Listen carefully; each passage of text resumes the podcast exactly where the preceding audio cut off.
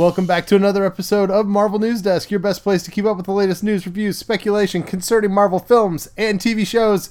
It's the usual crew today. We got Adam, we've got Rhiannon, we've got me, I'm Caleb, and we're back. Glad to be back with you guys on another wonderful week of Marvelness. How are you guys doing? Awesome.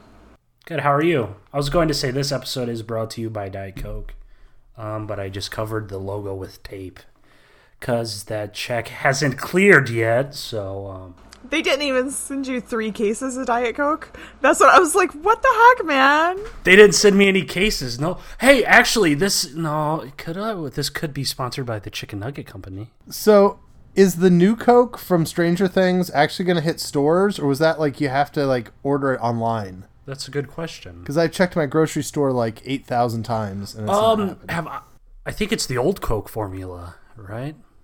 Or it's the the I don't know. I, I wasn't alive when they did the new Coke thing in 1984. And is it actually the new Coke formula? So it is the new Coke formula, I believe, Rhiannon. So new Coke had a different formula. So the new Coke formula would be the new, the, the old new Coke flo- formula. Correct. I think And I right. was alive then, but I don't remember what it tastes like. That's a great story if you've never like researched it because basically what happened there is they did all of their due diligence and every taste test by everyone ever, even the people that like they even did taste tests with people ultimately that like closed down the new Coke.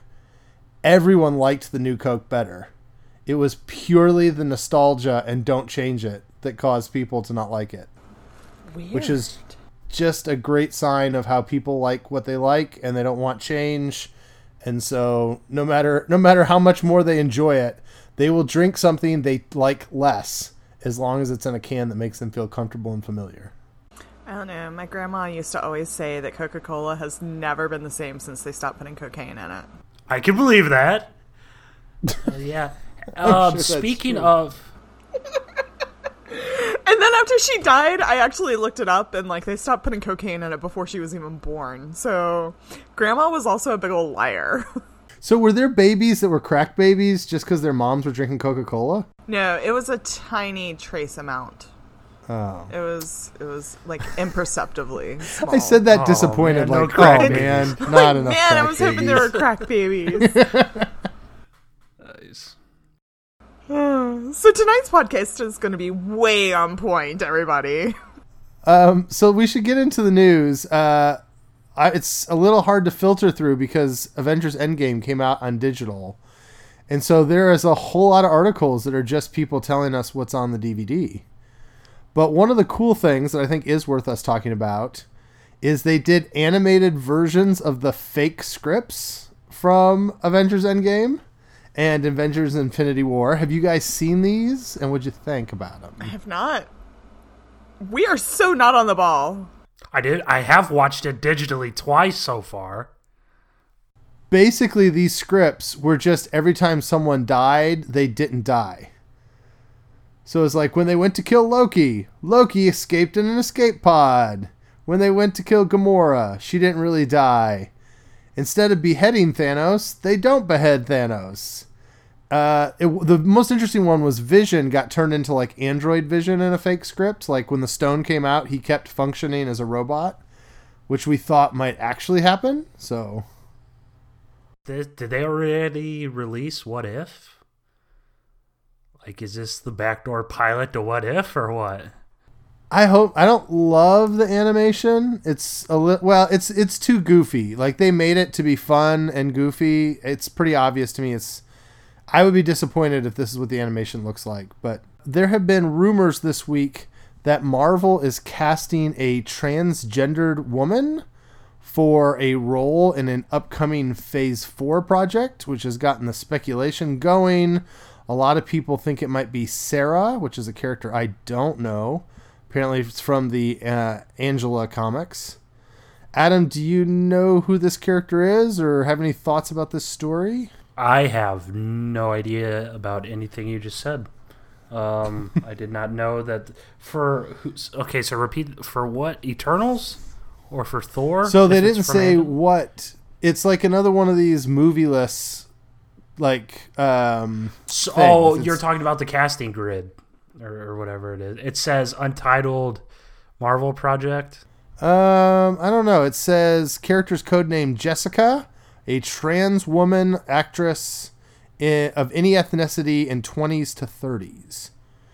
And a lot of people are saying Sera from uh, the Angela comics, which Angela was like an old image comic that Marvel somehow got a hold of. So it would be probably Thor: Love and Thunder then, or it, it could be was the thought. anything. But yeah, huh? Cool.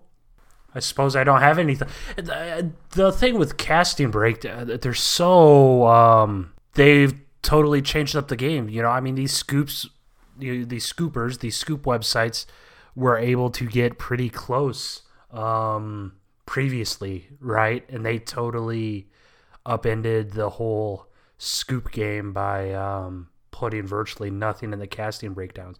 These casting breakdowns, they could either be um, for a character as big as Shang-Chi or they could be, you know, a, a Maria Hill in Far From Home who has two lines the whole movie. Um, that's kind of the state. So blame it all on the scoopers. It's all your fault, Charles Murphy. Rhiannon, do you have any thoughts on this generally? Um, I mean, man, they are ticking the boxes, aren't they? Just going in every direction that they can. And that's pretty cool. We'll see how it goes. I mean, but no, I don't have strong, strong thoughts. Yeah, it is. I- I, I think just along those lines, though, to continue that thought a little bit, like people fussed at them a lot after Phase One about, oh, all that we have is a bunch of white guys named Chris, and like that the MCU was so lacking in diversity, and I think that there was fair criticisms there. Uh, phase Four, it seems like Marvel is falling over themselves and it's so interesting to see like the Rorschach test of how people feel about it. Like some people are like, "Oh, finally Marvel is kind of getting woke and finally trying to deal with these issues," and other people like, "Marvel's succumbing to all the SJWs and they're ruining the MCU by force fitting all this stuff in." And I don't think we should be surprised that we have that culture war because we have that culture war about everything from like Little Mermaid to presidential candidates or whatever. But it's still interesting to me just how few craps Kevin Smith, Kevin Smith, Kevin Feige seems to give about this. I mean, Kevin Smith too probably gives. Probably, right. Yeah, he gives zero craps. but Kevin Feige is just like, yeah, we're going to. It's almost like Feige's like, what could I do that would most tick off the Comicsgate people today? Like, what could I announce that would just truly like send a certain part of fandom like crawling in their skins? And he's just doing it, and I I love it. I think. Um, it's just interesting to me. It's almost become a marketing ploy at this point to like create this kind of friction in the social media world. Comicsgate hates us, Right. so it's gonna be would- awesome.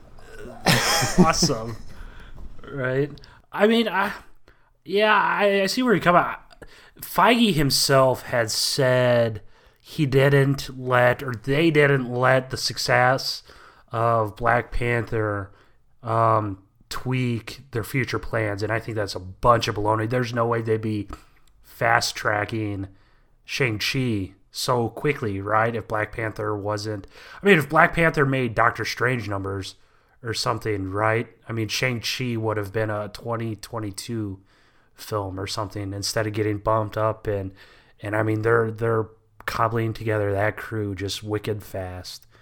Um, so there is certainly, I and that's the thing, especially with Shang Chi, right? If they do Shang Chi well, um, and totally killing China, I mean, we're talking above Black Panther numbers, right? Um, it'll be interesting because Black Panther is the most successful, not anymore, the second most successful domestic movie in the history of the MCU. And it didn't, it did like half of its money overseas and half here. Shang-Chi, I think, would be a little bit the opposite, that it might be a slightly depressed US number. Maybe not. Maybe it'll do fine. But then the Chinese number would be crazy, like five or 600 million. You know, like it'll be interesting to see how those balances work out. So, also along the lines what you're saying, Adam, that Feige says that they didn't adjust for Black Panther.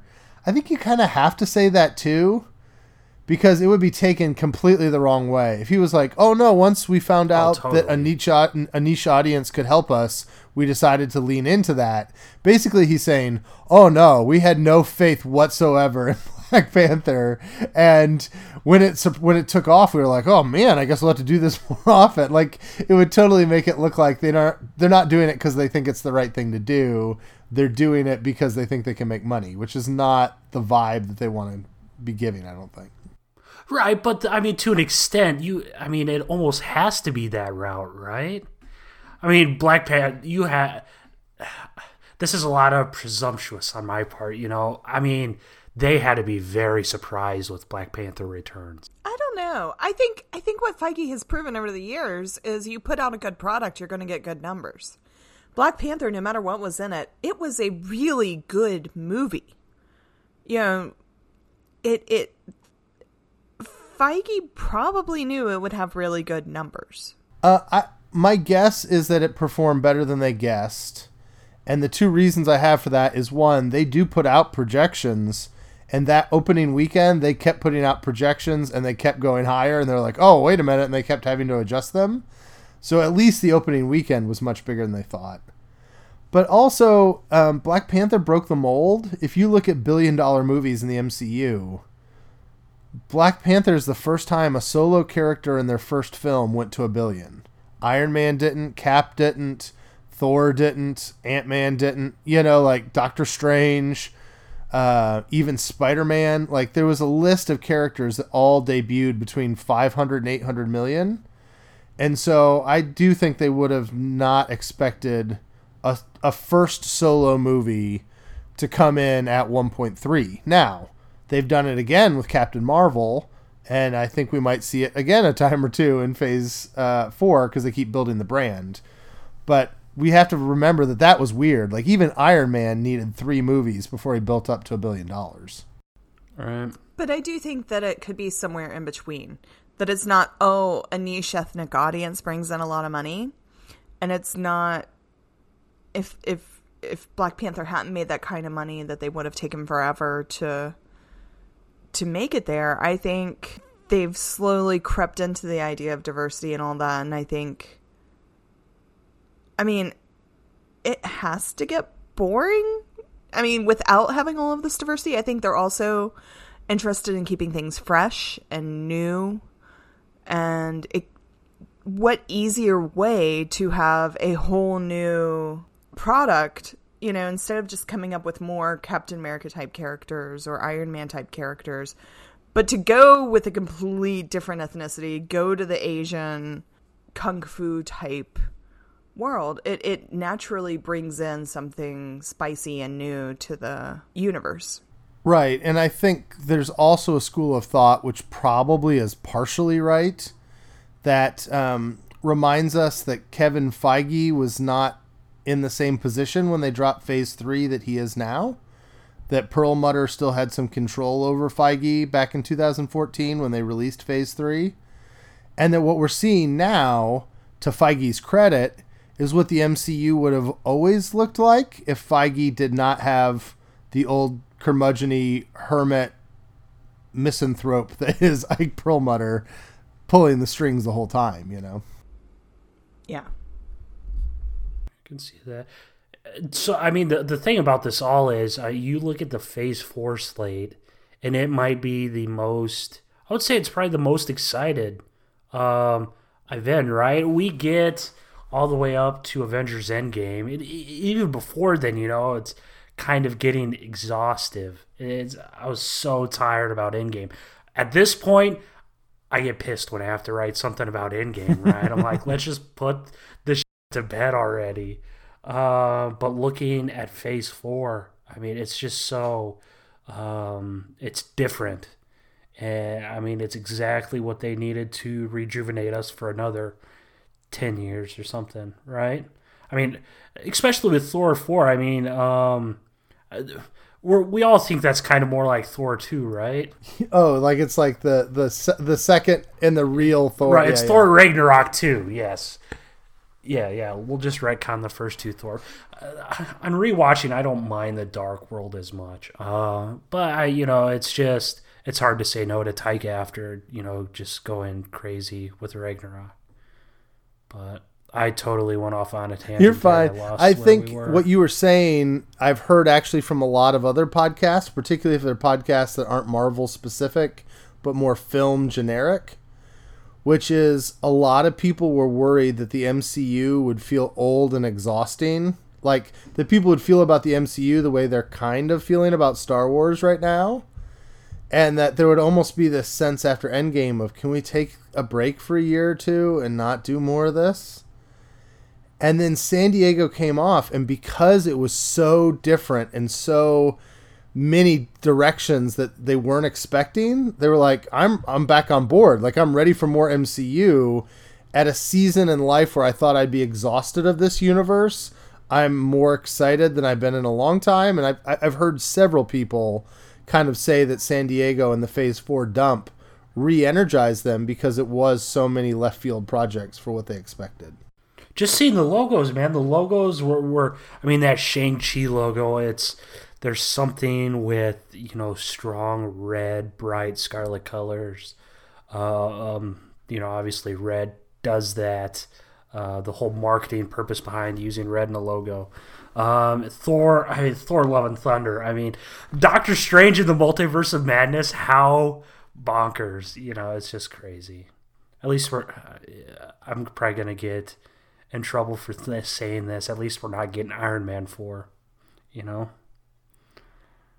Which have you guys dove into Iron Man Stan Twitter before? Uh, no.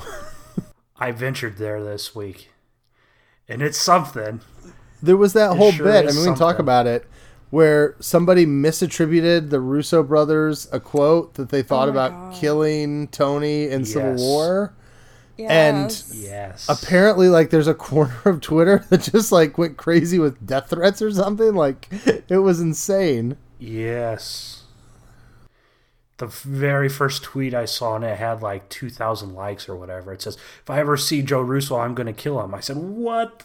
I mean, what? It, so it was, and that's the one of many. And obviously, not all stands are alike, but Iron Man stand Twitter is. It's.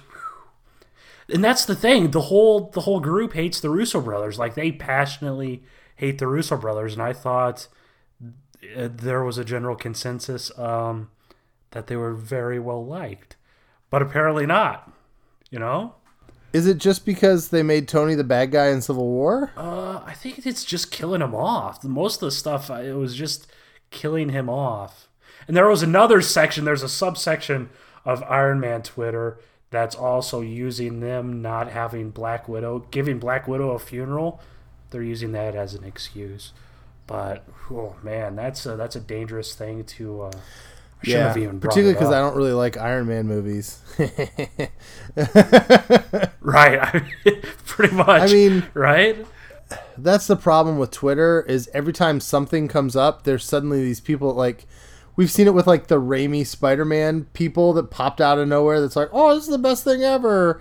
And now there's like Blades like Wesley Snipe apologists that are all upset and you know, when people fuss about like, I love the Eternals and they're messing them up, like, no, you don't. Stop lying to us. You, No, you don't don't. love the Eternals. Not at all. Don't even go there. Exactly. And I know we'll have one listener who's probably a great listener, maybe even a patron. We love you. Thank you so much for your support. Who's going, but I am an Eternals fan. And yeah, I'm sure there's a few. There's just not enough to populate all the tweets that I've seen about this stuff. So And also, what I've seen a ton of in this past week is tons of speculation.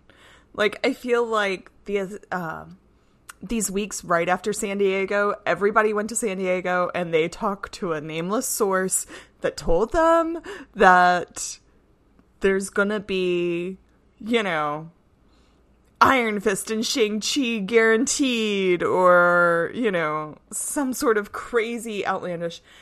And it's not even that, it's just like those rumors spread so fast. Wait, you heard Iron Fist is going to be in Shang Chi? Yeah, totally heard it at Your San Diego. I totally heard it at San Diego Comic Con. I was at a party. It was so weird because it was full of Arrow writers, but they were totally, totally been to another party that I wasn't invited to, and they spoke to a Marvel person there that was, you know, vaguely related to Kevin Feige, but maybe like his brother's assistant. And they assured me Iron Fist and Shang-Chi. Well, and we saw this with I'm just gonna pick on it, the Millie Bobby Brown like news, quote unquote, for Eternals. That's mm-hmm. totally what mm-hmm. happened. She showed up on set to I forget in Infinity War Endgame when when they were shooting. The Russos invited her over because she's an actress and she want you know they want to show her what was happening. And people at that point were like, "Ooh, she'd be great in the MCU." And then we found out there was this character who was um, now we know a sprite who was cast that maybe would have fit her. And some idiot website that was looking for clicks, and I'd not even fussing anyone particular because I don't remember what idiot site, but somebody put it together and they're like, ooh, we hear this rumor. And then the stinking trades aren't even doing their flipping job. And so then Deadline or Variety repeats this garbage. And then everyone's like, oh, it's in a trade. It's definitely happening. And like, I remember, I mean, behind the scenes, I sent Adam an email. I was like, Adam, I noticed you guys haven't been running with this. Does that mean it's not happening? And he was like, no, it is not happening. And like people on Twitter that were like, no, it's definitely happening. I've seen it in the news. And I'm like, well, whatever. Like, I, I can't help you. And the way that stuff grows is just obnoxious. Once variety, it's like the uh the Disney Plus stuff. Remember that week where we got we got what dozens Like the Rocket and Groot Plus show reports? and right Rocket and Groot, Lady Sif. Like I was looking through that. What was it? A couple nights ago. I'm like, man, none of these are going to pan out. And then there's a, a site running today. It's the same one that reported everything else. That that Captain America is going to be getting a Disney Plus show, and it's just it's bonkers. The second I saw Variety run the say Millie Bobby Brown in Eternals, I was like, it's it's that reaction gif, and I oop right. It's like, oh no. Now that they did that, what's what's going on? Now that they did that, I almost have to do that, but we didn't. So what the internet, Yeah. right? Absolutely. And the thing about it is, it has gotten so bad. I won't name any names, but there is one site that is so terrible about this stuff that I see headlines and I go, oh, that's a fake headline from fill in the blank. And I click on it and boom, sure enough, it is every time. Like I can predict their baloney based on just the headlines that they write. And I don't know. It just feels dishonest. Like some of these people are just going for clicks, clearly. And I know that shouldn't surprise us in this world, but yeah, it's frustrating. Go- I, I was just gonna say Caleb's gonna get pissed around when he turns around and looks outside his window and s- some kids on his yard. Get off my lawn. You guys saw m- you guys saw my Twitter rant where I ran the kids off, didn't you? I saw. I- I, did see that. That was very intriguing. I ran kids off my stoop. It was Sure did. they were there smoking Enthralling. they were there smoking marijuana, so I ran them off. I could just see Rhiannon running down the steps with a broom, screaming, "Get the devil's lettuce out of my stoop!" Yes. Yes, I should have. Devil's lettuce. I did. That must be an o- Iowa thing, but I used the F word, oh. Probably bunches. And then one of them called me a cow, and it was adorable. His little brain learning how to come up with insults. So last week on the show, we mentioned that uh, there was no information about Runaways season three yet, and then literally like four hours later, they dropped that uh, Runaways is coming mid December for season three. So, yay! Yay! So I mean, that's that's confirmation. Jeff listens. So Jeff, what's up? Not I've even been listens. trying He to listens uh, to text you. That's right. Listens He's a the stream. Patreon that listens to the live stream. He is. I love you, That'd Jeff. great.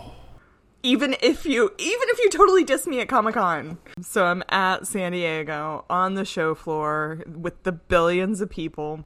And we knew the Shield cast was supposed to be signing soon and that they they have to walk through the show floor to get to that signing. Um so we started a line.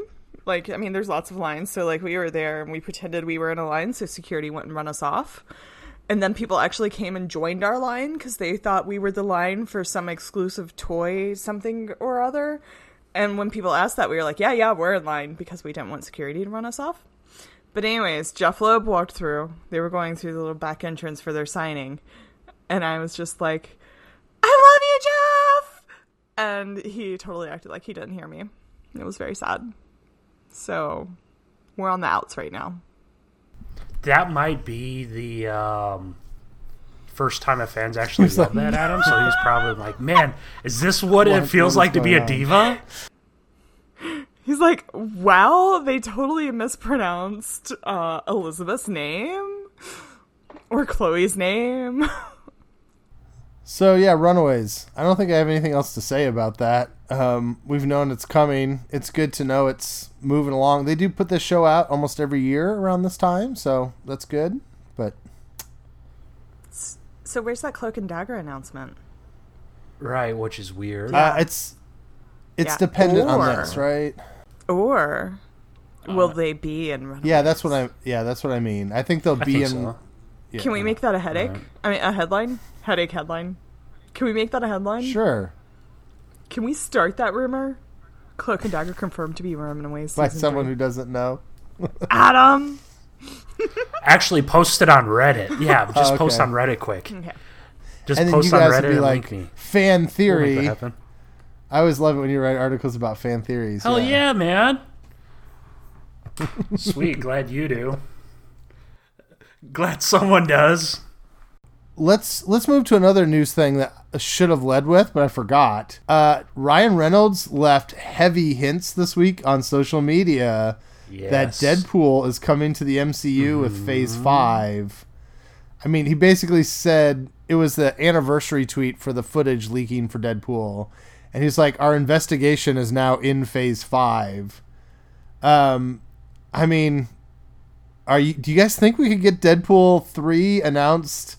At D23? Is it going to be Deadpool 3? Like, what's going on? So this was a very professional Yeah. photo, right? At this point, it, it's totally calculated. Deadpool 3. I mean, they're not. Kevin Feige and Bob Iger have both said they're not going to screw with Deadpool. I mean, so it's going to happen sometime. he was front and center on the Disney website the day after the day of the merger or Right. the purchase right. or whatever. The, the hour after it closed or whatever. yeah, like the minute it closed, he was front and center on the website. They wouldn't do that if they were burying the character. I saw a video online this week that had a suggestion that I think's really brilliant, and I don't know if Disney would do it, which is they did the Once Upon a Deadpool experiment. Um, what if they, what if they simultaneously release two versions in theaters? That's like Deadpool three, the real version, and another one called Deadpool three, the Mickey Mouse version.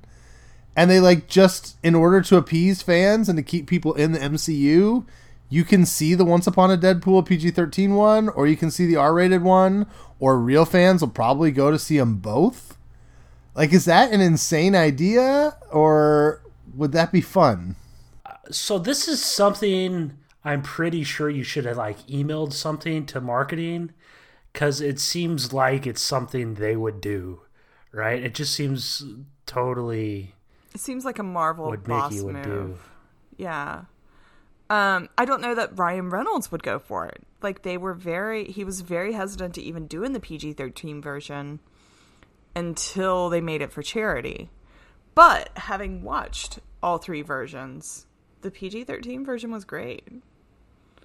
But I don't know that they can get Fred Savage back for each one. Cause really I mean, what, what's he up to? he has a TV show. But Does he? I mean, but you can't redo the Princess Bride references. They never made that sequel. So it's not like you can I mean, that was the fun part of it was the Princess Bride references. Which you guys are probably too young for. So who has rights to Princess Bride? Is that a Disney property? Uh, I think it was something that Disney got from Fox. no, yeah, I think it was Fox. Uh oh. I mean, because I smell a reboot. With Johnny Depp in the lead role. Oh no! Don't say that. What? Grody. Don't say that. I would Grody. pass. That's totally something that. Or would I could really see him doing a sequel, happen. like a Mary Poppins Returns. I think that'd be maybe the best way to go. So I've read the book The Princess Bride, and like the version that I read had a chapter from the sequel that never happened, and I've wanted to see it ever since. But Ooh, it is. So it was 20th century.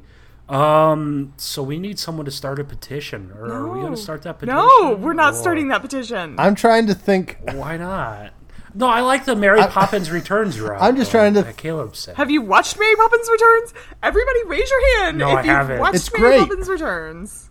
It's great. Is it bad?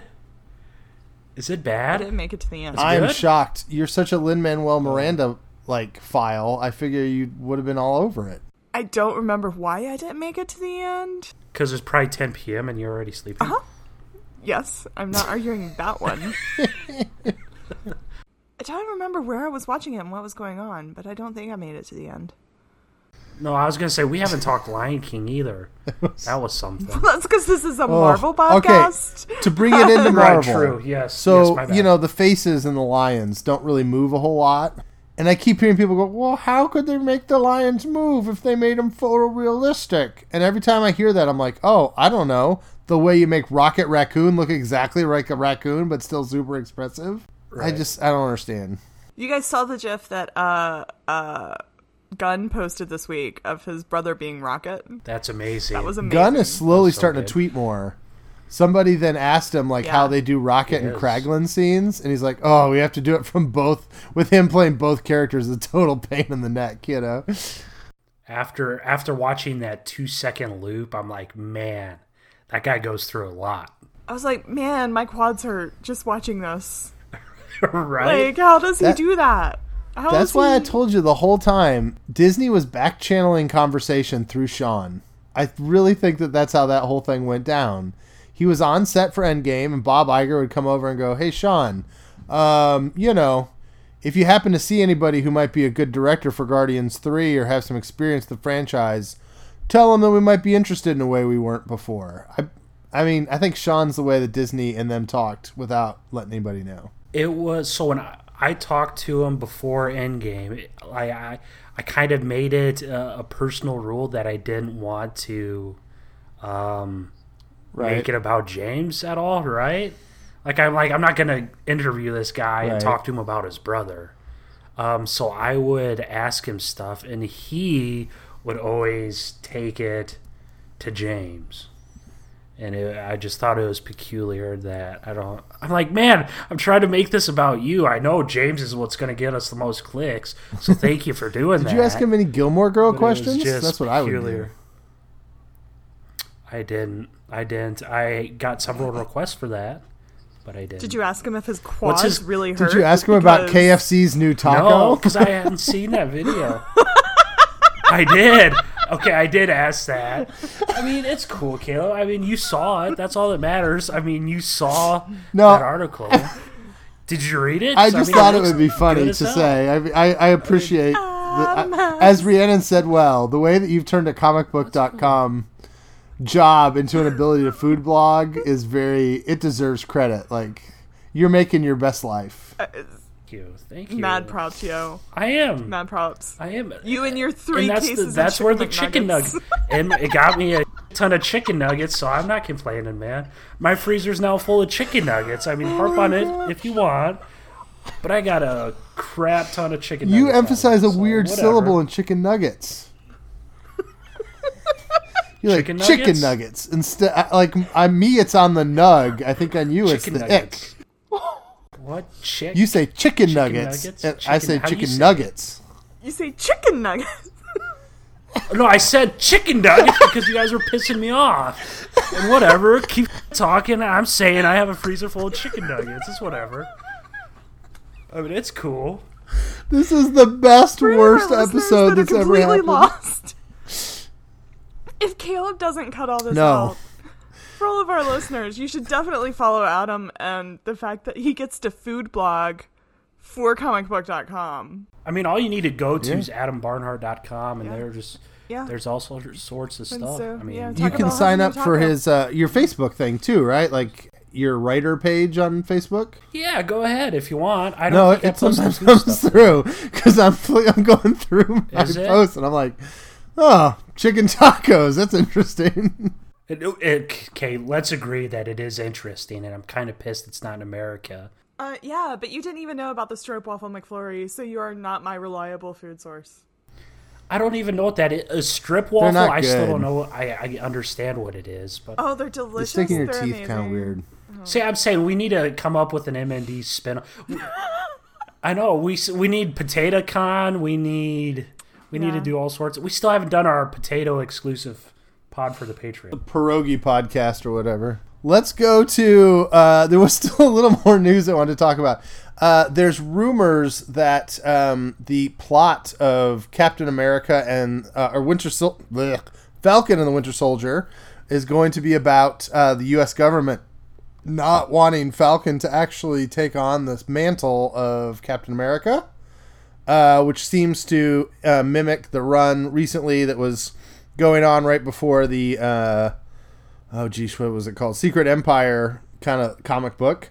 Um, it seems like an obvious place for them to go. What do you guys think about them kind of going political a bit with this plot?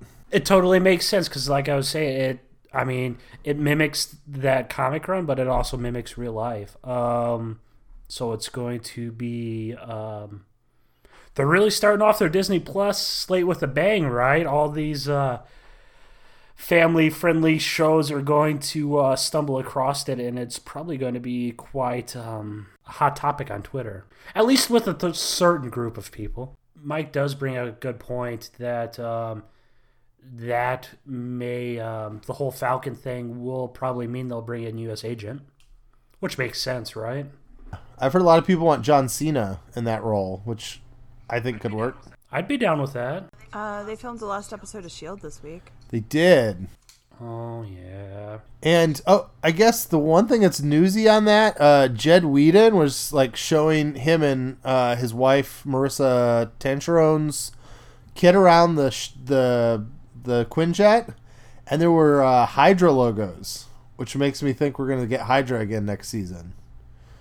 Which I can't tell if I'm excited for that to be back or oh gosh, here we go again. I mean, we've got time travel and alternate universes and whatever. Anything can happen. There just aren't any stakes. Okay, so let's let's talk about this. We're gonna transition this anyways.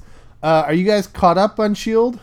I think I'm one episode behind. If we accidentally spoil something, are you going to care? No, I'm fine. Okay.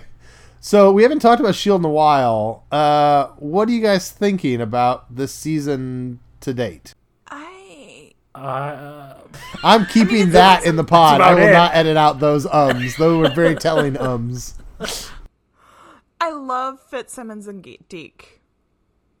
I I I love everything about the Fitzsimmons Deke relationship and everything. Um Mack is great. Oh my god, seeing that guy seeing seeing him in person like walking by, he was behind Jeff somewhere. Like he is huge. Um anyways, I don't know. One of my biggest problems with the season is when Clark Gregg was fighting Mack. I was like, that would not be that much of a fight. You know, Alphonso is his name. Alphonso, is that right? right. Yes. If those two were in fight, a real fight, he would squish him into the ground so fast. Wait, are you talking about his his real name's Henry Simmons? oh, what was I? Oh, what, what did I get off? Alphonso's his character's name. Alphonso Oh, Mackenzie. well, there we go. I was somewhere in Simmons the world. actor. But yeah, Which Henry Simmons sounds like a character name, not an actor's. it was right It back with, uh, it was like when they had Nick Blood on that show. They've had several Yes. characters who Exactly. the character name is less, is more real life than the, the actor's name. Um, speaking of Nick Blood, so there's been a lot of Instagram posts, right? Nick Blood was in one of them. I wasn't sure if he was just at the rap party or if he was hanging around or what. But he popped up in one of them. Well, it's been kind of hard because there's been all these posts that are like former actors on the show, like Right. saying goodbye to it. And it's hard to tell if they're actually going to be on it or if that's just them like congratulating the cast. Like I saw one with um oh, I don't even remember her name, but it was like the female Homeland Security person that Coulson fell in love with for like three episodes. the- Oh, Constance Zimmer. yeah. She had some posts, and I was like, is she back? And I think it was just old photos of her and Coulson hanging out two years ago, you know? I mean, maybe they do. Maybe. I mean, we have no idea where they're going next season. Maybe they'll do something that reminisces, goes through all the past. Yeah, maybe there's a reason for a bunch of those people to pop up. So one of the weird things to me about this season has been did you guys feel like there was kind of a false ending after episode 9? Yes. And then all of a sudden it's like, hey, surprise, we've got four more that we're going to have to go through. Like, I even like when watching that episode, I was like, oh, I thought we had more episodes this season. Like, they wrapped this all up. It's over. Oh, okay. They're starting a new something or other. Here we go. I don't know. It's felt kind of disjointed. I am so glad. I there's no way I could do ten more episodes of this. I've been checked out since like episode seven, and that's coming from someone who loved the first the first batch of episodes. I'm not sure what it is. Maybe maybe the stuff's making me jaded. I don't know, but it's uh, they put a Batman Superman Martha moment into last week's episode, and I absolutely hated it. I'm sorry. Did you like that Skye moment? I hated that. oh, I like I mean, I felt like it was a good shorthand way to say that he has Coulson memories. Yeah, I, I don't know. It just didn't seem like that was. I don't know why that's what totally changed her mind. She went from killing him to. I don't know. It, it just maybe it just didn't land right with me. But um, I mean, overall, I mean, it's still. I w- I won't say it's as good as last year. Certainly not as good as season four. Um, it just I it's kind of seemed like they're trying to decide where they still want to go with it. Um, I want to like Izel, but I can't. I don't know why, what it is about her, I guess. But I still watch it. So there's that. I mean, what's weird is I kind of liked the climax they built up with like the truck heading towards the Black Tower and the spaceship coming. Like, I really, if the season had ended after nine episodes, I think I'd been a lot happier. It seemed really weird for me to for them to build it up to a big two part episode and everything, and then go, oh yeah, like it. I don't know. These last few episodes sort of feel like a tagged on. It's kind of like uh, I don't know. Was it Iron Fist where like the season seemed to totally end at the end of episode twelve, and it was like someone in the writers' room was like, "Oh, we still have another one to do to fill our order. Shoot, we'll have to put some more something together." Like I don't know. Um, speaking of that Black Tower thing, I just wanted to. Um, there were no crops in those fields. Um, so that was my biggest pet peeve with that whole thing. That's supposed to be in Nebraska, and you're not telling me there wasn't any soybeans or corn or wheat. I've seen the news. Are Um, you telling me there are crops in the field this year? Because between floods and droughts and water tunnels collapsing and all. Why'd you bring that up? Because now it is super accurate, but it's not supposed. It's supposed to have crops. I mean, every Yeah, other year. Uh, but yeah, so this year, okay, you're. I forgot you're. You're probably in tune with that because we're kind of in a emergency Yeah, type thing. I'm kind of an environmental is a little engineer that specializes in disasters. Yeah, I, I hear that like corn on the cob is gonna be like thirty bucks a cob or something by the end of the year. Is are we gonna get? It's cr- dude. It's like twelve bucks a dozen. It's usually like three or four bucks a dozen. This year, it's twelve bucks a dozen. I don't like sweet corn that much. I have some in my fridge though. If you guys want some. with the chicken nuggets. With the chicken nuggets. Okay, the chicken nuggets are in the. Fr- oh, Jesus, guys. Yes, they're with the chicken nuggets. Uh, we had someone uh, tweet at us. I don't know if it was just me or if it was the show, but they had a really good suggestion, and I'm sorry I forget who you were because it was during our vacation. But they really helped cement for me what I'm not liking about Shield, and I'm interested in your guys' take. Basically, what the guy said was, I can put up with a lot from Agents of Shield if I'm watching a Marvel show but they are so devoid of anything remotely resembling something from the from the Marvel universe at this point. He's like the Shrikes, Isol, these planets. He's like, there is in previous seasons, you got the Inhumans, or you got uh, Lash, or you got um, Hydra, or you had Ghost Rider, or there's always like some connective tissue. But he's like, we've reached the point where there's nothing Marvel about the show. If you pulled out Daisy and Yo Yo, who are recurring characters who don't use their powers a ton anyway, there's nothing about this show that is distinctly from the comics. Do you think that bothers you? And if so, like, why is that such a big deal for us? It's a very good point. I don't think it bothers me that much because I mean it's it's not all connected, right? It's it's not. It's not what it, what we were promised. This this Disney Plus stuff's pretty evident of that, and with this show being completely original, I guess I don't know what to say. It's I totally yeah. I, I guess I would agree with the comment. Um, I am super interested to see where they go forward from here, right? Because Runaways hasn't been particularly connected. Um, surely they're not going to do anything with Ghost Rider and Helstrom. Um, so Agents of Shield's kind of that one. I mean, it's crazy. Can you imagine? And Matt, look at look at what was it, season two, the Hydra stuff. I mean, look how that you almost have to watch Shield and Winter Soldier together, right? Or you do have to. Um, and it's just not even what it was used to be, which is kind of sad, but I like sci-fi stuff regardless. And okay, so this that is my biggest thing. Mike just commented um, they didn't even acknowledge the snap and the whole timeline stuff. It, it, doesn't make sense. I don't know. I just want them to say. Flip flat out said in San Diego, all of this is before the snap.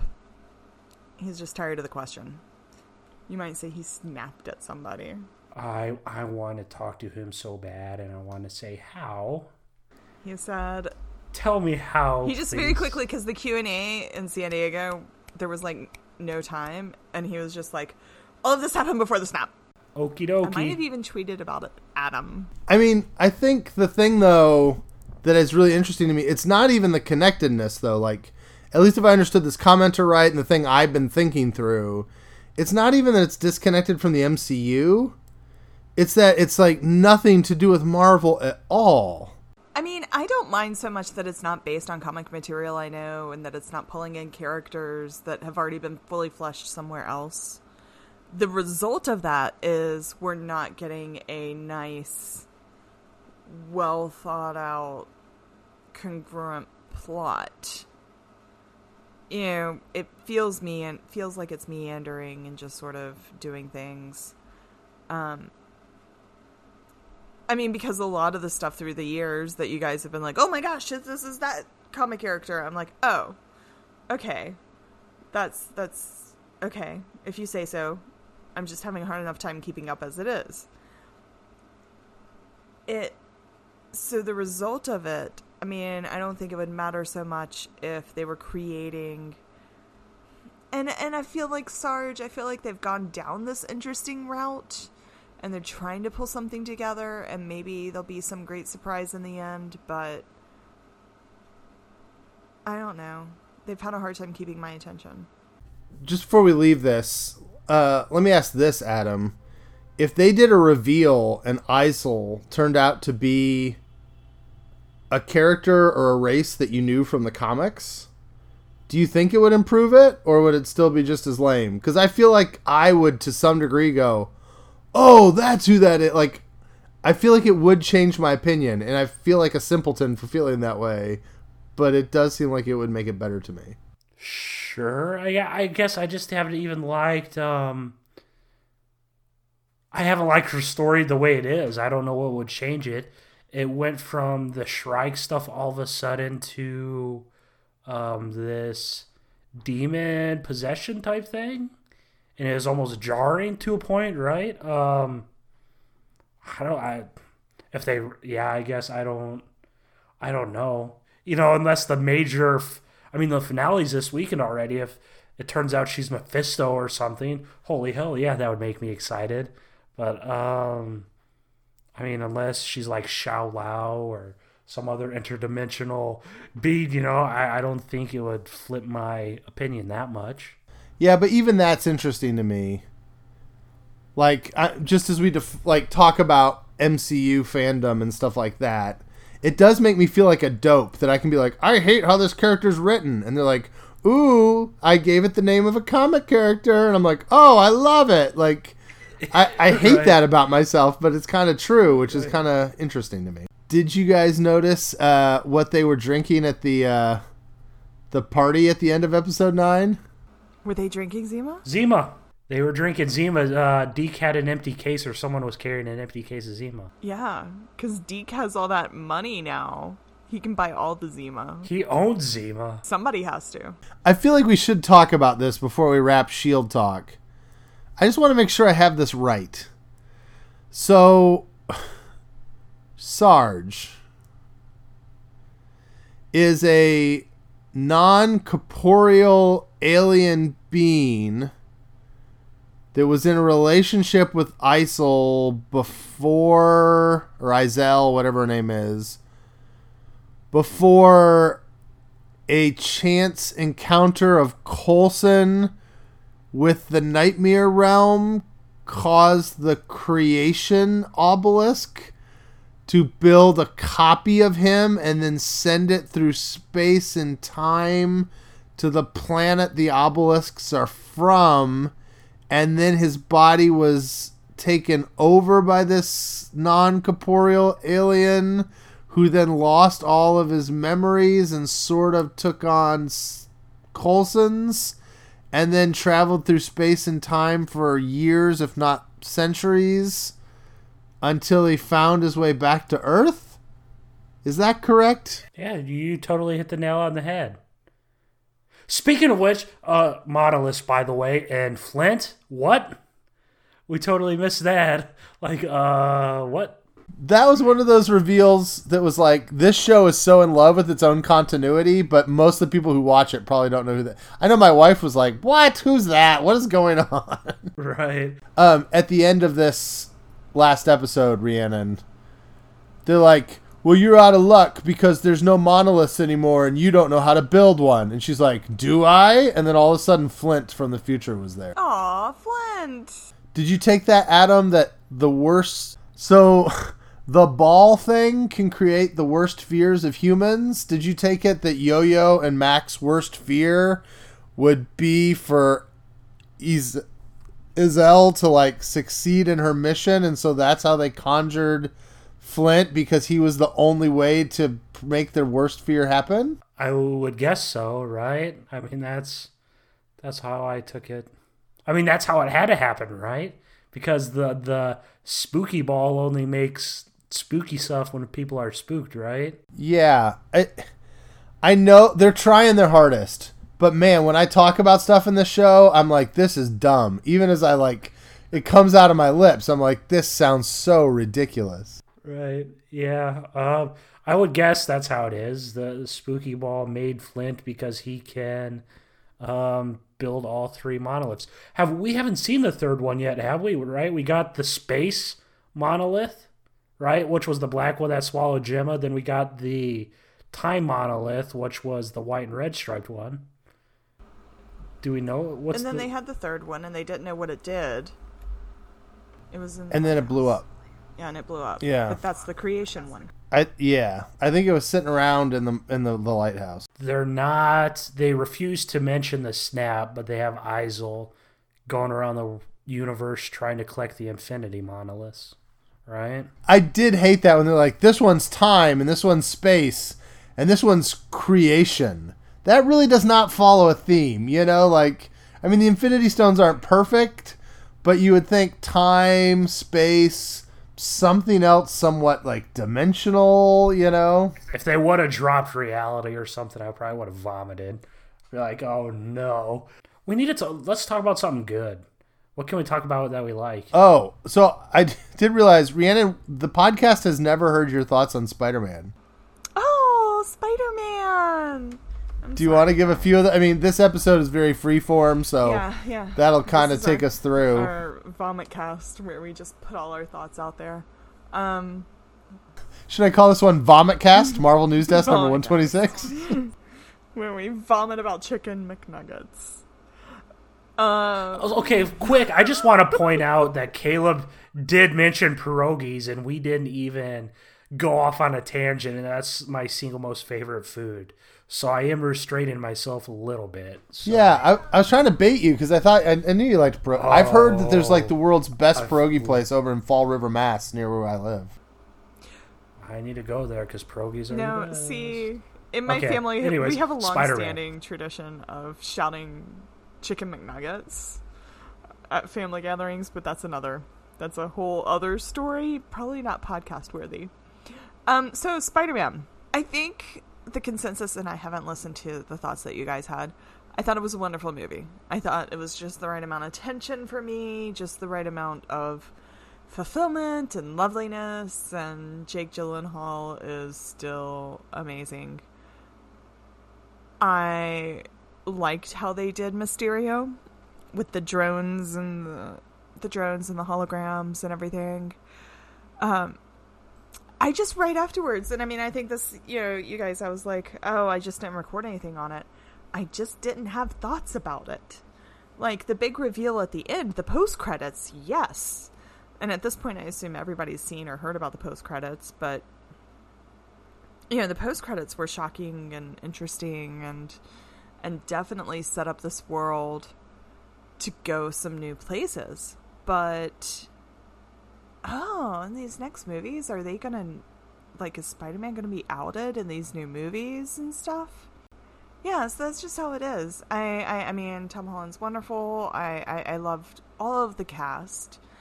Um, Zendaya continues to be wonderful. They, I loved the accidental drone strike. I know some people really didn't like that. It was just generally wonderful. I don't have deep, deep thoughts about it though. I mean, with everybody else, I want to know how long Samuel L. Jackson or um, Samuel L. Jackson Fury was a Skrull. I want to know, you know, how involved the Skrulls have been. You know, that's what I'm saying. The post credits. There's so much from the post credits, but like the movie itself was just delightful and forgettable. But then again, evidently I've forgotten half of the Thor Ragnarok plot, and therefore I can keep watching it over and over, and I'm like, oh my god, this is so cool! Yeah. And that's kind of awesome. Yeah, did you guys see this week that somebody was like on Twitter, like actually added Taika Waititi, and they're like, I just hope that Taika doesn't screw up the next Thor movie by making it as funny as the last one. And Taika was like, My apologies in advance. Yeah. To which Caleb invented the dislike button. Caleb's probably like, oh man, I already hate it. I don't mind if it's funny. I, I I would like see I think Taika does movies with really great heart to them usually. And I would like to see a little more of that in the next one. Like I don't know if it, ha- it doesn't have to be serious. It just um I mean, it has the word love in the title. Yeah, it has love in the title, Caleb. no, I think There I you think go, right there. he might do a really good and I think he has an opportunity to talk about like um for example like I think that he might be able to tell I mean, this may sound extreme. I'm trying to go through my memory immediately but like could he tell like one of the biggest lesbian love stories in the history of cinema? Like I don't know. I don't I can't think of many movies still to this day that kind of feature gay couples frequently. Like i think that this has a chance to really be a big deal for you know lgbtq community so i think it's interesting Yeah, no, I mean, when you think of movies that are focused on a gay love story, it's typically. brokeback I mean, mountain Brokeback won a bunch. Yeah, that won a bunch of but awards. that like didn't even Oscars, show at right? mainline cinema, cinemas. If you wanted to see Brokeback, you went to like the artsy theater downtown or something. Um, Also, nowhere in Iowa. yeah, yeah. Which I mean, don't tell me Iowa doesn't have any bisexual sheep herders. Um, Sheep. She. I don't think there's a, a single sheep in the state of Iowa. Oh. Hog farmers. You're looking for hog farmers. yeah. you were thinking taika which made you think new zealand which made you think of sheep Well, Brokeback So- was sheep. Oh, was Yeah. it? Okay. yeah, they were bisexual sheep herders. Yeah. Anyways, uh, but yeah, I mean, they're all. That's what they're all art house films. They're all smaller releases. Um, I mean, and and I'm sure I'm forgetting something huge. I'm sure there's some uh theatrical release that made millions that I'm not remembering. I mean, let that be, that should be the case that you're just throwing couples of all variety out there and it's not a big deal because I do think that this I mean, I think there'll be a lot of focus on this being I think the press will pull out a lot about the lesbian relationship and make that a I mean, assuming that we're going to get a lesbian relationship whatever happens in Thor. You know, that'll be news, but in the end, Marvel is just like here's our Thor movie. Here we go. Um, so it'll be interesting to see how that happens and how the press handles it and how the people receive it. Um, I also want to say quickly on the pod. Uh, last week I mentioned just offhand uh, Richard Madden being gay. Uh, apparently that's not confirmed. So my apologies. I'm not trying to out anyone or say things that aren't true. Half the internet I think thinks that he is, but uh, I found out today that that is not something he has said. So Back to those clickbait headlines. That's why Caleb just went on his soapbox, and Caleb is his his own worst enemy. Look at that. I mean, it's really interesting because I saw a lot of like the. I remember one tweet very specifically that says, "This is amazing. Eternals is a movie without a single white straight guy in it." And I was so like I've seen a lot of things that have assumed Richard Madden is, and I saw something today that suggests he's going to come out as part of the publicity for Eternals, which made me feel kind of icky. Like I don't think that's the way that should work. But I mean, you know, whatever he wants to do, it just it's a weird situation. Richard Madden, I think people talk a lot about him that he has not said out loud. So my apologies. I do not mean to be part of that. Uh, Herman on the website. Hey guys, first of all, welcome back. Good to hear you again. So many things to talk about. Black Widow. Uh, more and more convinced the whole point of the film will be setting up Yelena Belova as the new Black Widow to take on Natasha's mantle. That's very interesting. I find it more interesting if they are going to do a Dark Avengers or a Thunderbolts. The idea that yes, they're setting up Belova, but they were doing it to have like a evil Black Widow. I, personally, that's not what he said. That's what I said. But anyways, he was thinking that um, that maybe that's what this movie will do. Eternals, he says 100% on board with Caleb regarding Gaiman's run and possible villain. I'm crossing my fingers they follow this route. We know what we're talking about. Uh, Disney Plus, he said, I live in Argentina. I've read several articles that Disney Plus will launch in Latin America during the first half of 2020. So I'm guessing by the time Falcon Winter Soldier arrives, it'll be a global platform. That's cool. Uh, multiverse definitely looks like multiverse is becoming a linchpin for Phase 4. Um, uh, and talked about Mordo's warning in Doctor Strange that the bill always comes due. And so the idea that the messing around with the stones is going to have effects on things is kind of cool. Um, he thinks that Loki and What If might be more important than we think because the multiverse will allow implications we didn't expect. Thor: Love and Thunder. I'm one of the seven people who actually are fans of Natalie Portman's Jane Foster, uh, and so he's really excited. And he finished with, "I'm incredibly excited for Marvel Cinematic Universe Phase Four, going back in time, weird nostalgia, Celestials, horror, lesbians, and mischief." So I believe that was the subtitle that we accidentally gave it. So awesome. Uh, Preto mentioned uh, just because a actor is a different gender does not mean the character will be gender bent, which is a fair point. Um, he he says I guarantee that no film plot will ever be dependent on a TV series. I think that'll be interesting to see, but he's pretty sure it won't be. Um, and he just kind of says how he thinks that'll work out between the shows. Uh, Love Waffle was just pointing out that five months ago he was talking about how much he loved Mahershala, Mahershala, Mahershala. Mahershala Ali as um, as uh, Blade, and so he got that, which is awesome. He generally thought the San Diego was pretty underwhelming because we knew about a lot of those projects ahead. Uh, and he just he wants to know a little more about these things before he gets too excited. Um, okay, so that's the website. Do we? Do you guys know? Do we get anything on Twitter?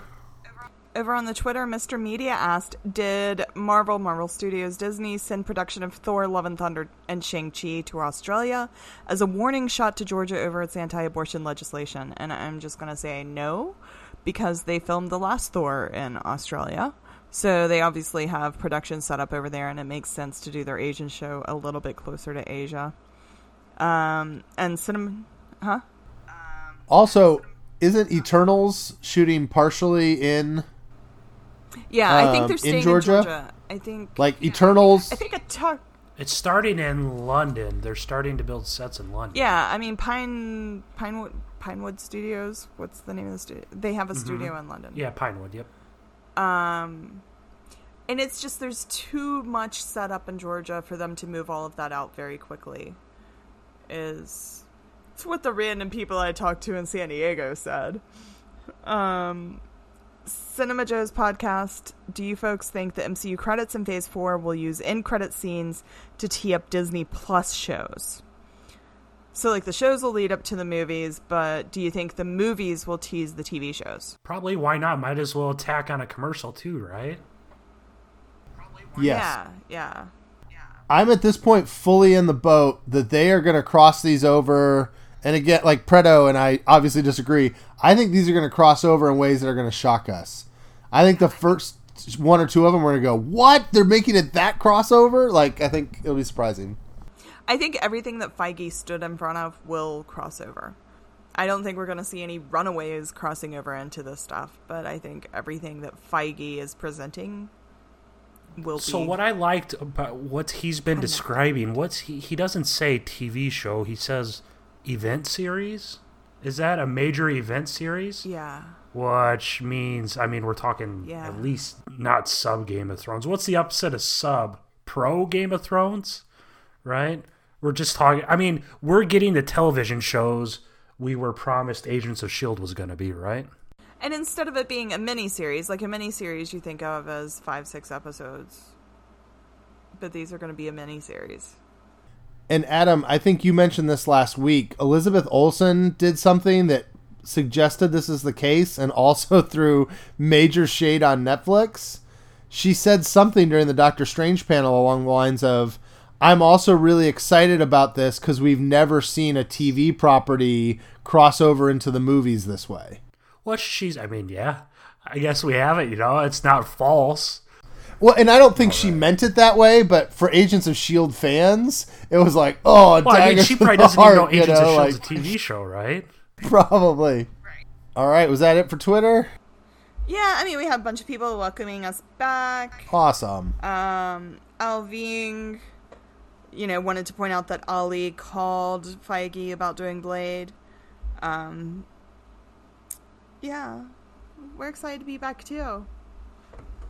I just have to remember that we're podcasting. Right. Spinning off of that, I mean, he's getting a. Uh, he's kind of like the Scar Joe of this Blade movie, right? He's going to get a producer credit, right?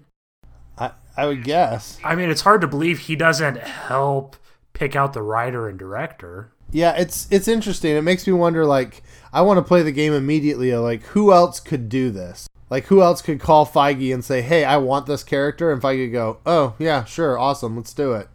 Uh, Meryl Streep, Helen Mirren, The Madam Web, the Madam Web Uh, movie, maybe. Well, yeah, and I'm like, I'm like, would Brad Pitt or Tom Cruise still have that? well, I think of Cruise power? would. I mean, uh, Brad Pitt, they both would. I mean, they certainly aren't. I mean, Cruise has thrown shade. He wouldn't do it, but I mean, but Brad Pitt, if they're bringing Deadpool in, Brad Pitt's already got a role in the Deadpool's movies. That's what we should. That'd be that almost be a good main topic. We could do the uh each plot out a couple of uh people we think could pitch their own things and what they'd be. I mean, uh, Margot Robbie probably, but obviously she won't work with Marvel, at least not now. the mean, cynical part of me is like, as soon as they found out that uh, Mahershala was able to do that, Gabriel Luna was on the phone like, Kevin, Kevin, give me a movie. Come on, please. Come on. Can I have a movie? Please, please. Michael T. Ford is in here. Um pretty much just ripping on Caleb the whole time. Really? Um He no, he didn't Does say he that. have thoughts on chicken? No, he applauded Caleb for that, and I wasn't even going to uh, bring that up. But he's like, "Nice work, Caleb," or something. I can't remember what he said. He applauded Caleb for throwing shade. He did say Mahershala. Um, he did bring up one. I have a hard time with that. I want it to be like a little more. Um, I don't know. Like I try. I put too much pizzazz in it because it's Mahershala. Okay, I want it. Mar- I want to say it Mahersh- Mahershala, but it's Oh. Mahershala. Awesome. Mahershala. Mahershala. so At least that. I know how to say chicken nuggets. yeah. Did I do it right? All right. Um, he did have one really good question though, which we should touch on. Do we think that Blade will pop up in something before this movie? And if so, what project would you guess? Um, pretty confident he would appear in Doctor Strange and that Multiverse of Madness. I wrote a piece the other night. I think, um, man, I think this multiverse stuff could be one of. I mean, story wise, Doctor Strange two could be one of the most certainly the most important movie of this slate and possibly of the entire future of the MCU, right? Because with Blade, we're going to have to get vampires, and, and there's all sorts of stuff we're going to get into. And if we actually get into the multiverse stuff, that means we could do like this Squadron Supreme alternate universe and, and all sorts of crazy stuff. So that'd be my guess. I'm, I'm pretty sure he would appear in Doctor Strange 2, if anything. But then at the same time, I mean, that's still getting pretty crowded, right? With Strange and Scarlet Witch and Clea and Voodoo both um, rumored to appear. So I don't know, I guess. Yeah, the only other idea that I think could be interesting, but I, I don't think it's a likelihood, but interesting idea. Uh, if Loki is popping around with a space stone from place to place, it would be real fun for Loki to like pop up in a castle at Transylvania with the space stone and just suddenly like be Loki versus vampires. I think could be super fun. Yeah. That's so that's that's going to uh that's going to add a whole nother level of complexity, right? Because that's not MCU Prime, right? Right, right. It could just kind of introduce the idea Right. No, I'm just saying, not even with vampires, but just kind of in general. What happens if Loki kills someone or, or something? You know, it's We do have a director who made a vampire movie on Phase 4. Just for the record. Other than Taika? Yes, correct. Could you imagine if Love and Thunder included an action sequence where, like, Tessa Thompson comes in on Pegasus and she's, like, swatting off vampires flying around the horse? Like, that would be rad. That would be so cool. I, you guys have me envisioning of what we do in the shadows and MCU crossover, and it's bad. What? How did they let that man make a Marvel movie? How did his Marvel movie turn out so All right, where's this uh, in broadcast button? Where's that at? you don't like that? I mean- you don't like what we do in the shadows? I so I liked the movie well enough, but that is all I needed. I just, I like the idea. I just, I'm imagining them, like, fighting the vampires and Korg just going, piss off, ghost. Oh, sign me up. I would. mm. Favorite MCU movie? Let's go. But no, I think Rhiannon. We, we talked about this a little bit last week. I, you know, I have bought on to what you said, Rhiannon. That if they were to put in, like Blade was announced now because he's going to appear before a movie. Oh yeah. And I went back. There was a cool video by uh, I forget if it was Vanity Fair or who that talked about. Uh, they sat down with Victoria Alonso and uh, uh, Brad Schwartz. Maybe is that his name? One of the producers at Marvel. Anyways, Yes. Jonathan, Jonathan Schwartz. They Schwartz. sat down with those two guys, those two people, and they talked about the timeline of Captain Marvel and how they made it. And there was a solid six to nine months between Brie Larson's hiring and the hiring of Boden and Fleck. So that really is a good comparison um, of when they hired her versus when they hired the directors. And again, that they said very explicitly their hand was forced on that because of uh, Endgame and her appearance in Endgame. So I love that theory. I think it's probably going to be correct. All right, that's a pod. Thanks for listening to the podcast, guys. You can interact with us lots of ways. Send us messages on Twitter at Marvel News Desk. Uh, send us a comment on our MarvelNewsDesk.com posts each week. Uh, if you want, support us on patreon.com slash Marvel News Desk, as you can see all three of those were just used for our mailbag. Uh, Patreons also get uh, special MCU film ranking episode and some other special episodes just for you. They also get uh, all kind of other little goodies. Go over to facebook.com slash Marvel News Desk or subscribe to our YouTube channel at watch.marvelnewsdesk.com. Uh, if you want us to be more visible to the world, leave us a five star review on iTunes. Uh, most importantly, listen to the show and tell your friends. That is the biggest reason we do this because we like to share it with you. Thanks to Tim Cox for our logo. He's on Instagram at Tim V Cox. And thanks to Alvin who gave us our theme music. He's on a variety of social media platforms at the Skull School. Uh, that does it for now, guys. We'll talk to you later.